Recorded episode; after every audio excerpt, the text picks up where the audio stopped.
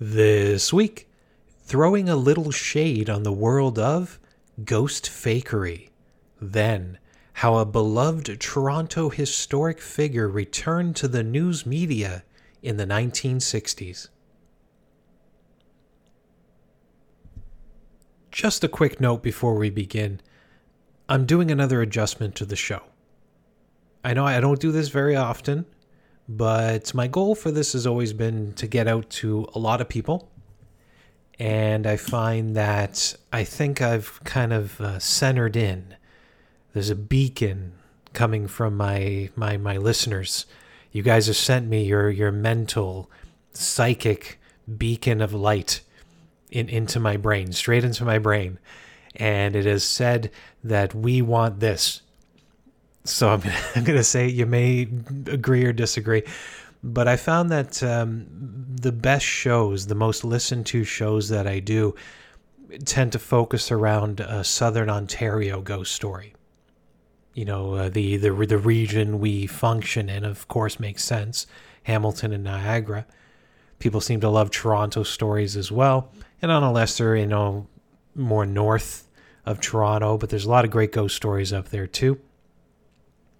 So I decide I'm going to focus in on that. So the format of the show moving forward, starting right now, the first segment is going to be a general ghost subject, or what I called in the past a strange news related to the paranormal. And then the second segment is going to be all about those Canadian ghosts, eh? The Southern Ontario ghost stories that I personally love so much, and hopefully you guys love too, and we'll see where that takes us. So, the first segment centering around a general subject that I wanted to talk about, and it has to do with what is considered the most famous podcast in the entire world. And what I am talking about is the show by uh, Joe Rogan. I'm sure you've heard of it, the Joe Rogan Experience. I'm a fan. I enjoy it. I, I love hearing the stories, viewpoints of many different people around the world. And it was that to my absolute joy and surprise when I saw the. I, I didn't recognize him. I'll say this. I guess I'm, I'm, I'm of a different generation. That is a nice way of saying that I'm an old fella. And when when I saw like the names Sam and Colby, I'm like, who are these? Who are these guys? And then I read the description. I'm like, oh my goodness, they are paranormal investigators. And I knew I knew from listening to the show in the past that Joe was a believer in ghosts. Yeah, uh, some of the experience that he's heard about, he, he used to be very closely involved with the comedy store in Los Angeles.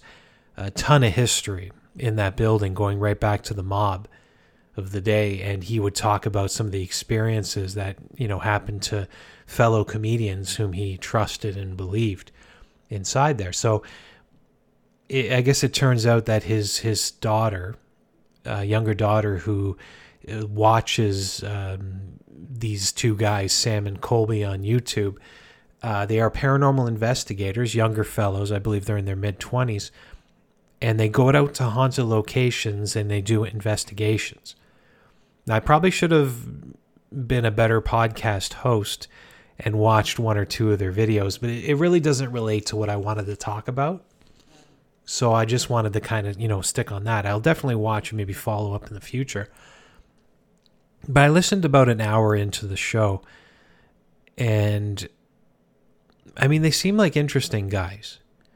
You know, young investigators going out to locations looking for ghosts and I mean on on, the surface, it seems like something that is legit. And from my experiences with uh, this is YouTube now, but with TV shows in the past that related to ghost stories, I always had took them with a grain of salt. We've talked about it many times on the show before. It's this idea that the ghosts are not like performers. They're not going to perform on camera when the cameras are running. But if you don't have ghostly content that's going to scare people in these investigative scenarios, this doesn't count for like the the ghost shows that have the ghost stories. But in the investigative scenarios, if you don't have stuff happening, the show's going to get canceled. This is the unfortunate truth of anything on television. You need the biggest audience possible for it to succeed. So the only way that's going to occur is I'm tuning in for a ghost show. I want to see something ghostly occur. Now the yeah the ghost story shows, the ones that focus in on people tell their experiences and then they show the uh, dramatizations with paid actors of what occurred, that's a different story. Because that's, you know, story that happened to the person at a random interval. It wasn't in that stretch of time where something's going to appear on camera. But this is not the case with these YouTube uh, investigators like like Sam and Colby. Again, they seem like very nice guys and the way they talked about it, I did get this feeling that there was a realism into what they felt, that they were fascinated by the idea of ghosts. And I'm, I'm all for that. You know, I, I am all for these guys succeeding because the more people that, you know, talk about ghosts, that really enjoy true, real ghost stories, the better.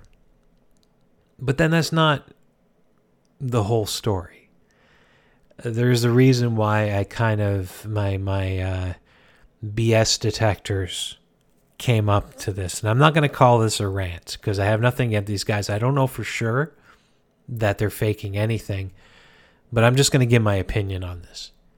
So my BS detectors went off when uh, they told a story. I believe they were on the the uh, the boat, the Queen Mary, is it in California? One of the most haunted locations talked about worldwide in top 10 top 20 lists. I've definitely heard about this so it's it's quite famous. But they were doing an investigation on the, the, the queen mary and they told this experience about how nothing was happening for them. And i forget how it was uh, when they were going to leave something finally happened oh the tap. Yeah the, the water tap turned on so they're freaked out. And the first thing that he said that kind of threw me off, he said that a guy in his group started crying. And I don't know. I don't know. I was like, you tell me if you were in that type of experience where a water tap turned on by, would it actually bring you to tears? Would would you feel? So I, I kind of like was a little bit stepping back. Maybe because I've been desensitized to this stuff over the years. Not so much for me, but for, for I mean for others, it's like maybe that's the case. So anyway, they said that they came back into the room because something finally occurred. And I forget how they got to this conclusion, but thinking that maybe the spirit, the energy, didn't want to be filmed. So that's when they turned their cameras off and then continued on. Now you may think, oh, well, the story must end here, right? If they turned the cameras off, nothing was recorded, that's the end. This is not the case. The, they got an audio recording so the story states that one of the people in the group, unbeknownst to them, turned on their their sound recorder on their phone or whatever and took an audio recording of what was going on. So they ended up communicating. That's what they they communicated with the spirit through knocking. So it'd be like, you know, spirit, are you here? It was like knock once or twice for no and three times for yes or whatever it was. Maybe like, spirit, are you here? One, two, three and that's how the communication went. So they have this audio of the situation, but but no video. So it got me thinking. You know, the story is interesting and it's very possibly true, but it seems strange they came to the conclusion of turning the cameras off, and then supposedly after the cameras off, this amazing thing occurs. And then I wasn't too sure about that. And then it's very easy to fake knocking when when when when you're like there's no there's no video. Like you can't see somebody's arm moving or you know somebody off camera. He's like where'd that person go? And then you might question it. If it's audio only you could just be banging on the wall and nobody would be the wiser. So that got me thinking. Now one of the main reasons too that i was a little taken back by these guys is the fact of their history and people could say, okay, they, they might have changed over the years. And I, I, you know what? That's very possible. And again, I am I'm only stating my opinion on this. I'm not, you know, throwing down the gauntlet and saying that this is 100% the truth. I'm just saying from the sense that their original thing is they're trying to make a name for themselves on YouTube. And it seems like uh, one of the only ways back then. Now, now, thankfully, it's getting shot down, and I hope it continues to get shot down. Is being a prankster, and I think that's it's ridiculous. It's so ridiculous to cause this much disturbance in other people's lives, damage in people's place of business or wherever the prank in their home, wherever it's occurring. I'm talking about the real pranks, not the fake ones that they put out there that aren't like everything's all set up and it still gets views. But the real ones where they go into somebody's place of business and cause that is just it's it's disgraceful. It's just a straight out. You know, it's just very disgraceful behavior. And that's how these two guys started out. So when I, I, I think I heard that story first, and then I heard their origin of starting out as pranksters on YouTube. And there was a story, I guess they um, were in a mall and they, they took a, a couch or a chair and threw it on an escalator and were riding it up and down. And like, yeah, that's funny on camera, but I mean, you damage the escalator, you damage the couch, and they know nothing nothing good comes from that. So when you when you see somebody with a history like that, and then turning out and then going and you know trespassing in locations that they shouldn't be, it had nothing to do with the paranormal or the love of history. It was just to go into these places and trespass, you know, for the clicks. Then I question it even more. So I don't. I, I again, they could have changed over the years, but I'm not sure. So you're starting out as pranksters. It, it tells me this type of mindset where you don't care about others and that you have a focus and your focus is getting clicks. So I'm not I'm not for that. And uh, as a, uh, a paranormal uh, originalist, is that a word? Uh, you know, whereas like you know you just you go back to that initial ghost story and sure, I mean, some ghost stories that I've heard from people, it's very possible they're not true. It's very possible that you know over the years they've been changed. You know, the the the the, the thing that people do is over years. You know, it, it changes in your mind. You might add details that didn't. This is something that I accept when it comes to ghost stories.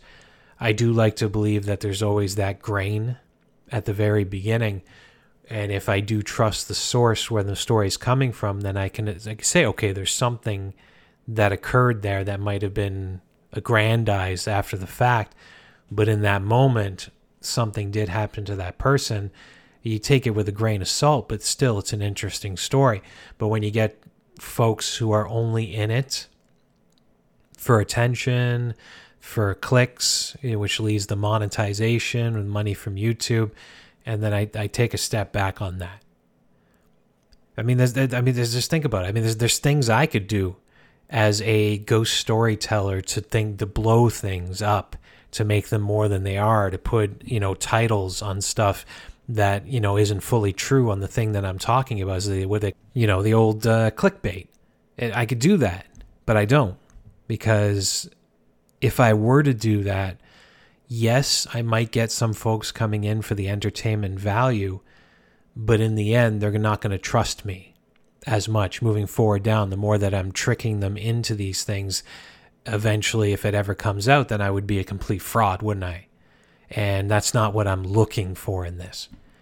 Because when it comes down to it, this fakery that happens, and again, this isn't directed towards anybody specifically, just an overall group of folks who just, you know, they don't care. They don't mind faking it for the attention. But it's not going to be good moving forward. It's a it's a damage to my initial goal. Like the thing I want is to prove ghosts are real. To try and get the folks who, you know, immediately say, No, there's no such thing as ghosts. That's ridiculous. And I ask why, and they're like, It's science. And I want to get those folks to, you know, question. They don't have to believe but they can question is like I've never had an experience in my life, but I, I think it's possible, is what I want them to say. I've had experiences personally, but other people, I want them to say, okay, it's possible. And that's my goal. And you might be thinking, oh, why the hell is that your goal, man? Why, why do you want to do that? Because there's a value to believing in ghosts. I mean, just the two that come to the top of my head is first off, in the sense that you can bring a scientific mind who wants cron- concrete material evidence for everything over to the spiritual world. I mean, there's so much power in that because the power behind spiritual healing, uh, the the power to focus on things other than a disturbed material world around us, that's balance in, in life. So that's the first thing you bring somebody over to the spiritual, because if you prove to them that ghosts could be possible, then there's more to life than what's you know directly in front of us or what we can touch. And the second thing is this this is one where I think I'm in the minority on is having folks have a better relationship with death. You know, cutting the fear down a bit. And I know that's a little bit uh, antithetical to ghosts themselves because the idea is like you tell a ghost story, you want people to be scared. And one of the main reasons that people are scared is because of a human fear of death. And but if you cut down that fear, then people won't be as scared as much. I see it from a different point of view. I see it in the sense that okay, it's okay to not be afraid of death, but it doesn't make it any less interesting. And it doesn't make it any less freaky in the moment when you're having one of those experiences with somebody who's most likely dead. And that's that's the the best part of it in my like, don't fear death because that can be an unhealthy way to look at life, but instead have a better relationship with it. But you know that fascination doesn't go away because you know you don't know what's going to happen on the other side of that. It's very much unknown, and for that reason, I, I you know when I hear a great ghost story, I can feel it in a different manner because it's not so much I'm scared that something might happen to me in the future. In fact, I invite it. And if it does happen, well, just, just you know, continues to add that proof to the pile that there is something else other than what's materially in front of us. So anyway, I'm gonna highly recommend you guys go listen to that show, Joe Rogan Experience podcast. I forget the number of it, but just look for Sam and Colby. It was over the last. Uh, it was in the in the month of January, year 2023. And uh, you know, you tell me what you think.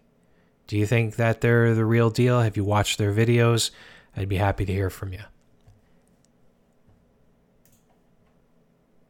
And now for the second segment. No, I'm, not going to do that every single time. Don't worry. I just, I'm very excited. I'm very excited about the new format of the show. So I was looking out and deciding what I wanted to talk about for the ghost portion. And I realized, okay, the city of Toronto, you know, it's, it's, stupid with ghost stories. I mean, so many, so many ghost stories, so many haunted locations, uh, beautiful city, tons of history. And I was thinking, okay, well, this is places that I'm familiar with in Toronto. I'm very familiar with the city and its haunted spots, been to many of them. But the one of the ones that I was never inside of, that has always kind of fascinated me, is the Scadding House. Now, the Scadding House, you might be thinking, what what is that, Daniel? I've never heard of it.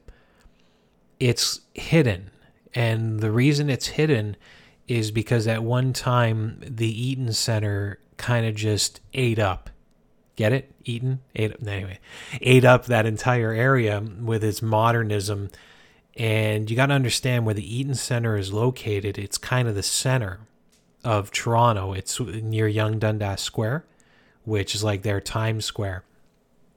So there's a ton of history around there. Historic buildings, historic houses, uh, the first concert hall in Canadian history, Massey Hall, is there, uh, Old City Hall, that beautiful, beautiful structure with the clock tower is there, uh, the Mackenzie House, the Elgin and Winter Garden Theater, it's just tons you know, other places not too like the Hockey Hall of Fame's not too far away.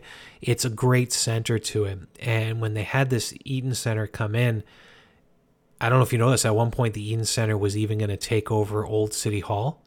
And I don't know if they, they were planning to demolish it or something, but that would have sucked. thank God that they didn't allow that. They, the history lovers came in and, and said, nope, no, thank you. I think that was in the 1960s. But the Center comes in, it takes over, and it starts to build. So it's surrounded some of these more historic areas. And one of the areas that it's surrounded is Holy Trinity Church. And beside it is the Scadding House. So if you want to know, like, location wise, if you guys know where Old City Hall is, there's a side street. If you're looking at the front of the building, it's to the right. And if you go to the very end of that street, it turns in a pathway that leads into the side door of the Eaton Center. And there's this old house on the left, right before you walk into the Eaton Center. That's the Scadding House. So it's very historic. It's connected to Holy Trinity Church. I think I'm not I'm not fully sure. I think they were both built around the same time because it served as the rectory for the church. So the the priests who served in the church over the years, this is the house that they lived in. Eventually, it changed. I think in the early to mid 1900s, they then sold it off, and it was turned into apartments. And today, I think there was a shop on the first floor at one time, and today I'm not even sure what they use it for. I'm not even sure if people are in there. It kind of looks abandoned. It's kept up, but it kind of looks abandoned. So anyway, one of the original fellows who pushed Trinity Church. Uh, one of the original priests for it was a guy named Henry Scadding. Uh, so this was his house in the mid 1800s. So he was the priest for the church. Uh, Holy Trinity Church was founded for the city's poor, as that area, which is now like, you know, super luxurious and, and whatnot, uh, used to be where the city's poor was located. And this church was dedicated to them. So it would take in charity, help them out. It would allow them to come into church and it would never ask for money. So this is like the church never asked for collections. It just come and worship, come and, you know, try and find yourself. And that was the end of the story. So it was a wonderful place. And Scadding was a wonderful person. So he was a uh, the, the priest. He was a his other claim to fame was he was a local history writer in the city of Toronto, and he did have one very well known locally book. It was called Toronto of Old. Uh, go ahead and look that up. I don't think it's in print anymore, but you might be able to get an old copy if you want to. But just take as a side note that he wasn't considered the best historian because it said that a lot of the information he put in Toronto of old was incorrect or mistaken or improperly reported. But it really didn't matter because people still loved him anyway. So Henry Scadding was just locally loved. Now, he lived in that house for many years and he died in the house in the year 1901. So, fast forward, the area is taking a downward slide and we get to the 1960s, and this area is one of the worst in the entire city of Toronto. But there's one woman who wasn't scared of this. Her name is Mary Dixon. She moves in because the house had been turned into apartments at this point. She then picks the top floor apartment. I guess it's got the best view or whatever. And she moves in. So 1960s, Mary Dixon living inside of this house, not the best of areas. And Mary Dixon is well known. She was an advocate in the city and she pushed for a lot of things to improve the life of women and mothers. And famously, she's known as the woman who brought daycare to local schools in the city. So that, you know, I guess the, the teachers, and I don't know if you have teenage parents as possible, that they could bring their kids in and not have to worry about them or daycares. Maybe it's like the parents who couldn't afford the fancy daycares is a good way to kind of combine that, just have it in the schools, and it would help them out too. So when a woman like this, locally famous, amazing person, kind of like Henry Scadding himself, when she starts talking about Henry Scadding's ghost, needless to say, people are going to listen to her. So she tells him a story. It's just this uh, very simple story that uh, she was quoted as saying that she knew he was there, but she never saw him.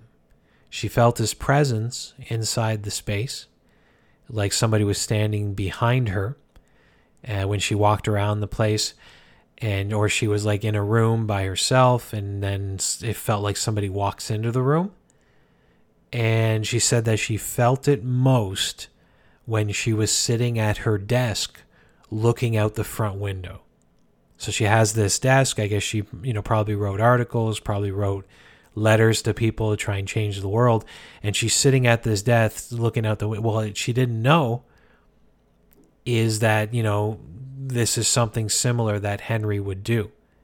So the feeling of being watched, the feeling of having this energy around you, it's palpable. I felt this many times in my own experience.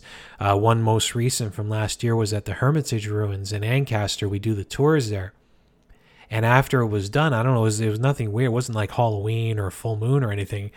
But at the end of the night, I felt very uncomfortable being in that space and I felt like I was being watched because I'm the one who usually closes down by myself at the end of the night.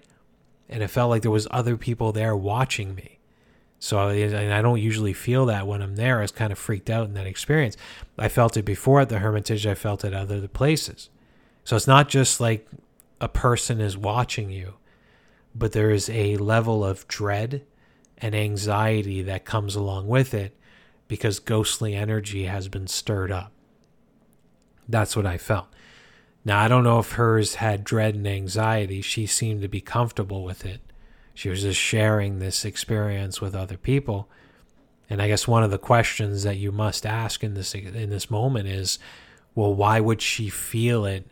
I mean, in general, in the apartment makes sense, but why did she feel it most when sitting at the desk? And this is the part where you can go to the history and it makes complete sense because that was Henry's favorite spot too. So here's a guy who's like a local uh, quote unquote historian who wrote books inside of that house, who lived and died inside of that house. That was his, you know, obvious favorite place to be. And it just so happens he had the desk staring out that front window in the same spot because that was the most amazing spot to have your desk. So she was kind of following in his footsteps. So that connection to the energy of the space makes complete sense to me. That this is where uh, Henry's spirit inside the house would feel most connected to this woman if she's sitting at the desk in the exact same spot writing stuff down. That's the show, everyone. I hope you enjoy this, the new format. Again, there's a very easy way to support me here, get my uh, podcast out to the world. Uh, just you know leave a review however you listen doesn't matter apple spotify google whatever uh, just let me know what you think i appreciate every single one of you. Thanks and i'll talk to you next week